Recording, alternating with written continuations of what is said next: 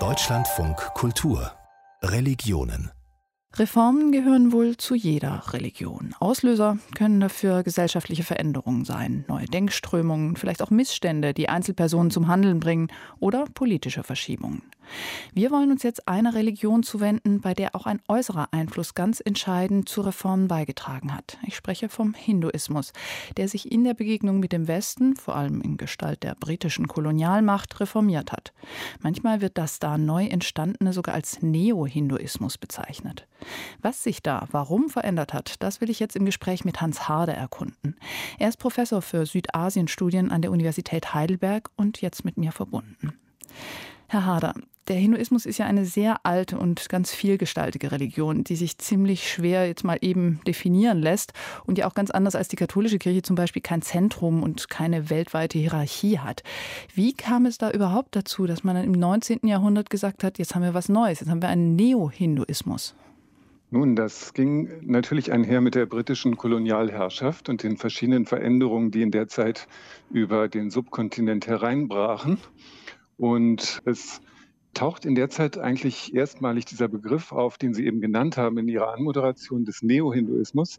Aber nicht nur der, sondern im Grunde auch der Begriff des Hinduismus ist ein neuer Begriff. Denn die alte Religion, in der Tat eine sehr alte Religion, von der Sie gesprochen haben, die hat sich eigentlich niemals so bezeichnet. Das war immer eine Fremdbezeichnung, eine Außenbezeichnung.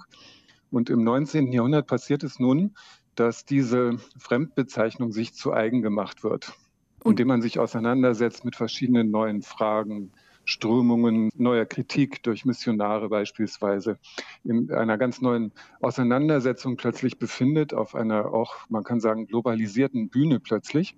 Und in dem Moment tut man das dann, indem man sich einlässt auf diesen Begriff des Hinduismus. Und diese Debatten, die sich daran äh, entzünden, die wurden dann auch als neohinduistisch bezeichnet. Mit neohinduistisch wollte man sagen, dass es hier zu einer neuen Form der Auseinandersetzung kommt, ein neuer Zugriff auf die Tradition und dass man sich auch abgrenzte von eher traditionalistischer Dogmatik und Volksfrömmigkeit und dergleichen mehr.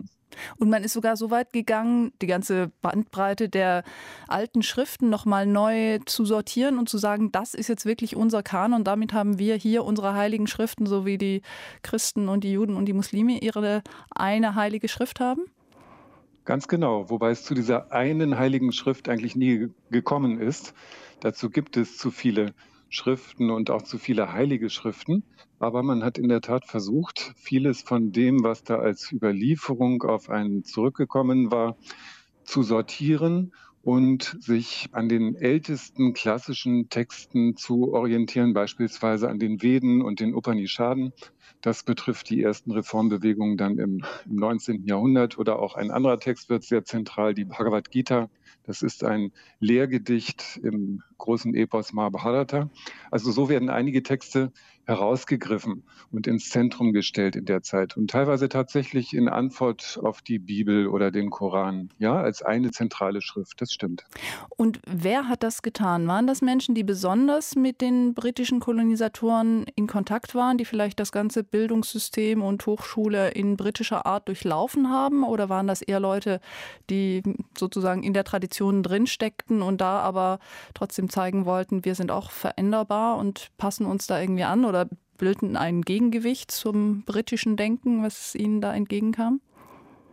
Also in erster Linie waren das Leute, die selbst eine englische Erziehung durchlaufen haben, beziehungsweise vertraut waren mit europäischen Denkweisen, europäischen Ansätzen, Religionsvorstellungen und dergleichen mehr.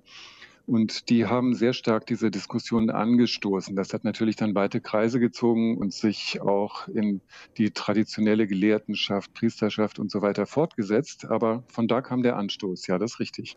Und das war dann im Grunde erstmal so eine intellektuellen Geschichte. Trotzdem kann man sagen, dass sich das also ganz weit fortgepflanzt hat durch Menschen auch wie Mahatma Gandhi, der ja das Land im Grunde auch durch seinen Kampf gegen die Kolonialmacht einfach verändert hat. Er war inspiriert von diesem Neo-Hinduismus und hat das doch irgendwie auch an eine ganz breite Bevölkerung weitergegeben? Das kann man so sagen. Da gibt es eine Reihe von Figuren, die man da nennen könnte. Und er ist in der Tat eine der wichtigen Figuren. Gandhi legt besonders einen Akzent auf die Gewaltfreiheit, auf Ahimsa, Das ist sozusagen eine asketische Tradition, die hier bei ihm ins Politische gewendet wird und auch ganz populär gemacht wird. Ein Attribut des Hinduismus, das vorher in der Weise eigentlich nie im Zentrum gestanden hat. Das gilt auch für viele andere dieser Reformatoren, die man da hat, oder Apologeten, also Rechtfertiger des Hinduismus, die also Elemente der Religion in den Vordergrund stellen, die in der traditionellen Geistlichkeit oder in der Volksfrömmigkeit nicht diesen Stellenwert hatten. Zum Beispiel auch eine Ethik, war das, also kann man das so sagen, dass das wichtiger wurde, wie vielleicht überhaupt im 19. Jahrhundert in verschiedenen Religionen die Ethik wichtiger wurde als die Autopraxie, die, der Opferkult oder was auch immer sonst praktiziert wurde? Genau, es gibt eine Verlagerung hin zu ethischen Fragestellungen und auch entsprechende Textproduktionen. Da werden dann Katechismen des Hinduismus verfasst und dergleichen mehr. Also es geht darum, auch eine Morallehre zu erstellen und sich dabei von ganz vielem zu verabschieden, was sich in wenn man die einheimische Sprechweise nachmachen möchte, was sich da im Lauf der Jahrhunderte oder gar Jahrtausende angesammelt hatte an verschiedensten Sedimenten und so weiter, das musste man jetzt alles abstreifen und man musste wieder hinkommen zur wahren Lehre und sah diese wahre Lehre in der Tat auch immer als eine ethisch fundierte Lehre. Und das ist natürlich eine Antwort auf das 19. Jahrhundert, auf Missionare, christliche Missionare in Indien, auf die Wissenschaft, ja, auf Reformtheologie und dergleichen mehr. Nun bringen Reformen ja oft auch Gegenreformen oder sogar Gegenreformationen mit sich. Auch in Indien war das so, dass sich Gegenbewegungen gebildet haben, um da doch wieder andere Dinge in den Vordergrund zu stellen. Wie ist das heute? Gibt das da immer noch so einen Widerstreit zwischen verschiedenen Strömungen oder lässt man sich gegenseitig in Ruhe oder hat sich dann doch ein Strom durchgesetzt? Das ist schwer zu beantworten. Es ist weiterhin also ein wirklich diffuses und riesengroßes Feld, das, was man so unter dieser Oberkategorie des Hinduismus bezeichnet. Und die Gegenreaktion gegen, sagen wir mal, den Neo-Hinduismus, die waren, meine ich, eher marginal, da der Neo-Hinduismus auch selten wirklich getrennt vom eigentlichen Hinduismus angesehen oder erlebt wurde. Es gibt natürlich eine Reihe von Bewegungen, die man schon wirklich auch als echte Gegenbewegungen verstehen kann, beispielsweise die kastenlosen Bewegungen dann im 20. Jahrhundert, die auch vereinnahmende Gesten abwehren, beispielsweise durch Mahatma Gandhi, der ja immer gesagt hat, die Kastenlosen gehören in unsere Gesellschaft eingegliedert, ihr Status muss verbessert werden, ja, aber sie sind auf jeden Fall Hindus. Und dagegen hat man sich dann gewehrt von kastenlosen Seite. Und äh, solche Sachen waren aber meistens eher gegen den Hinduismus als Ganzes gerichtet und nicht speziell gegen irgendwelche modernen Spielarten. Also man hat nicht wahrgenommen, dass das jetzt eine ganz neue Ausgründung des Hinduismus ist, sondern das Ganze eher ganzheitlich verstanden, meine ich.